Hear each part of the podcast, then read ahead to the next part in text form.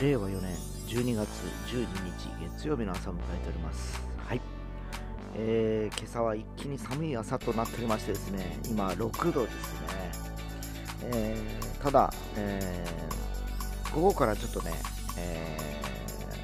ー、気温が上がるようで、最高ね、15度まで上がります。まあ、15度って言ったら昨日と同じぐらいですかね。えーただ、あの今日だいたいところに曇りが11時、午前中はずっと曇りかなということで、えー午後からはほぼ晴れの予想ですっていう感じですかね。で夜、えー深夜、ね、11時ぐらいから雨が降るみたいで、明日はね、12度なんですけどね、今週の週間予報を見ると、水曜日が一番寒くて、えー10度来ちゃうと最高気温がね、えいう感じです。えーただ、あの雨が降ってるわけじゃなく、ね、曇りがずっと続くような感じでしょうか。えー来週の日曜日なんかもう4度とか雪マーク出てますんでね、えーもう一気にこの1週間で、え冬モード全開になるような感じです。えまあ、そんな、え週明けの月曜日を迎えておりますが、えまあ、スタートの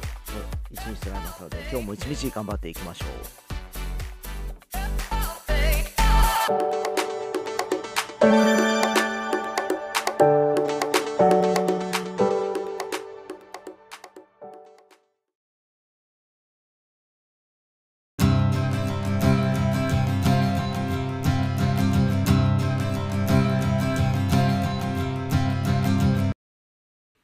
はい、えー、師走も今日で約半分ぐらいですかね、12日ということですが、えーもう今週はいよいよね、えー我々、カツヤロコチームのですね、え2回目のお披露目会という感じで、えー土曜日、テイスト5でやるという流れになっております。そして今日がね、最終練習日、今年最後のね、あ、今年最後じゃない、あともう一回あるのかな。えー本番までの、え最後の練習会となっております。で、まあ、ここにウクレレ片手に今持ってるんですけどやっぱりね僕はそのウクレレを始めて約ねガチで始めて2年半ぐらいなんですね。えーもともとちょっと敬遠してたんですよ。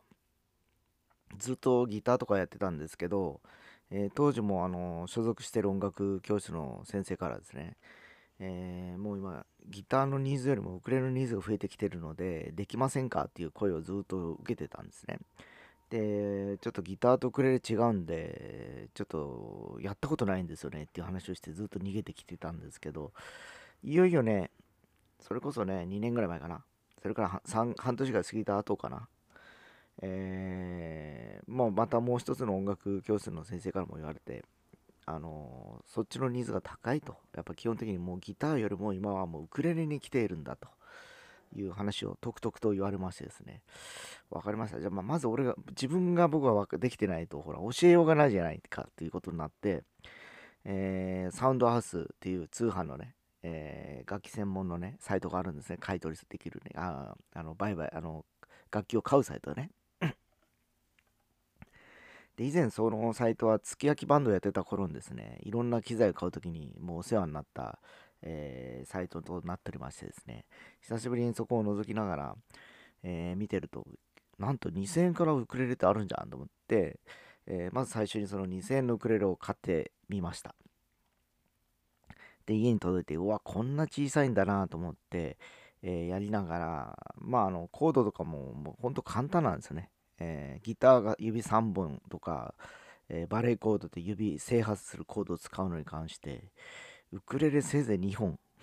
3本使えば結構やなっていう感じで、えーまあ、3本っつったらギターで言ったら楽勝じゃんって C とかじゃんとか G とかじゃんとかいう風にやっぱなっちゃうわけですね。えーだってどうしてもギターだと F メジャーセブンスだとかですね、えー例えば b マイナー7とかなると4本、まあえー正波を使ったりすることが多かったからですね。で、それでやりながら、あこれならできるかなと思って、こうね。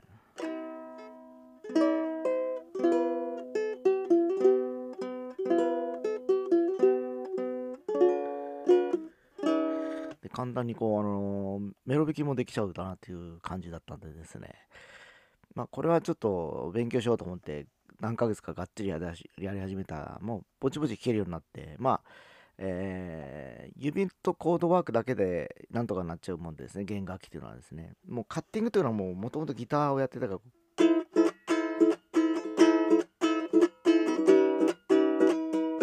このラックっていうかもうもともと習得してるこう技術とは応用してるわけなんですね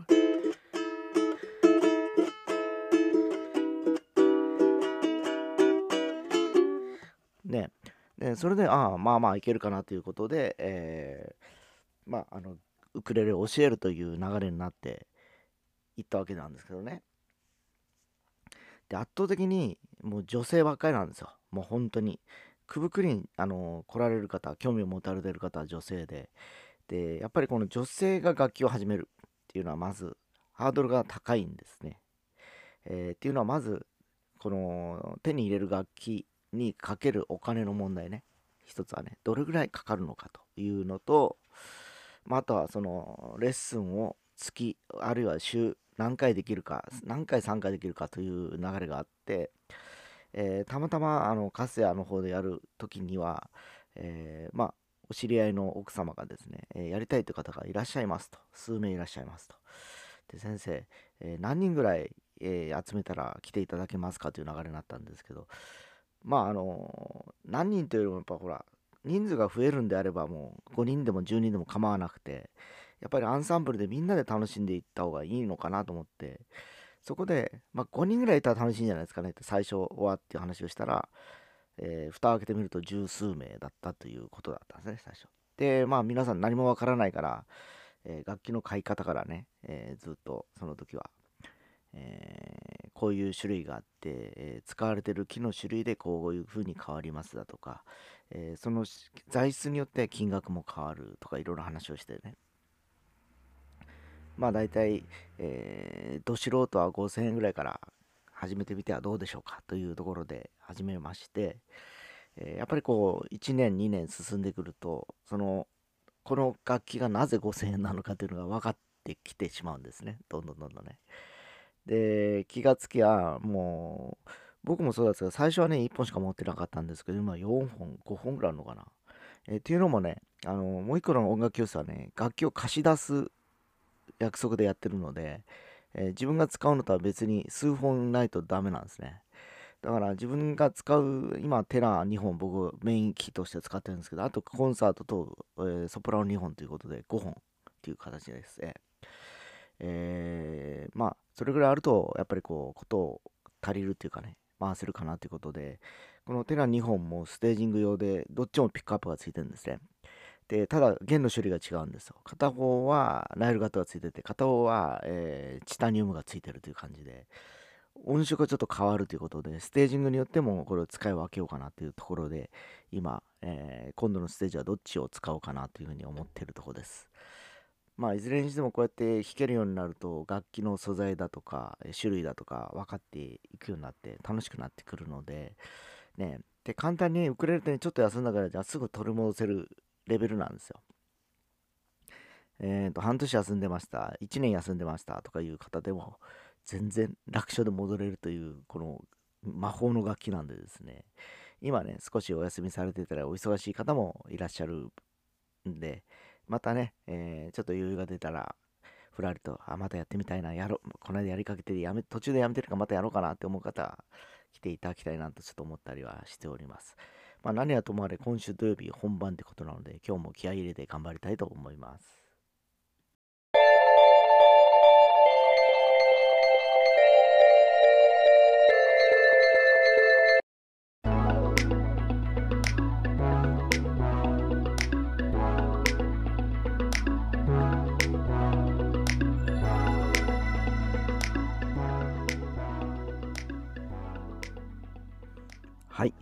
えー、今日ちょっとウクレレの話を結構したんですけど、えー、生徒さんはほぼ40代の女性がメインというふうに話をしました。でこの間ねテレビで花丸大吉っていうお笑い芸人がいらっしゃいますね。の、えー、南塩とっていう地元を練り歩く番組があるんですけど、えー、それを見てたらですねなんとあの博多大吉先生ですねが無趣味だっていうことでずっと趣味がないということで、ね、えー、その番組の放送回はもう中学生と一緒に別府の、ま、周りを練り歩くということで別府って僕はあの小学校中学校高校までね住んでたエリアなんですね。その近くの新井にいたからですね。その近くにウクレレ専門店があるんですね。でもう中学生がやりたいんだと買いたいんだってことで行こうということで入って、えー、大吉先生ともう中学生がそのいろいろこう物色していくわけですね。こういろいろこうソプラノから。で最終的にはね2人ともね5万円ぐらいのかなのウクレレを買いまして、えー、その翌週の、まあ、TBS ラジオの玉結びというラジオがあってるんですけどそこの水曜日の、えー、ゲストパートナーが大吉先生なんですけど、まあ、こんなに面白いものに出会ったことがないと言ってですね、えー、これは続きそうだっていう話をされてたんですね。でそれで先週ねまたそのラジオを聞いたちょうど初めて1ヶ月、えー、ウクレレを触らなかった日は1日しかありませんってことでもう今 YouTube とかでも習得ができて非常にあの毎日毎日楽しくなって上手になってるのが分かると。ただやっぱり一方通行の YouTube だと難しいんでやっぱ誰かにならないといけないなっていう感じで言われてました。やっぱね楽器ってね面白いもんで本当育っていくとね自分もね成長していく過程が分かるので本当今またやりたいことは始めてみたらいかがかなと思ったりしております。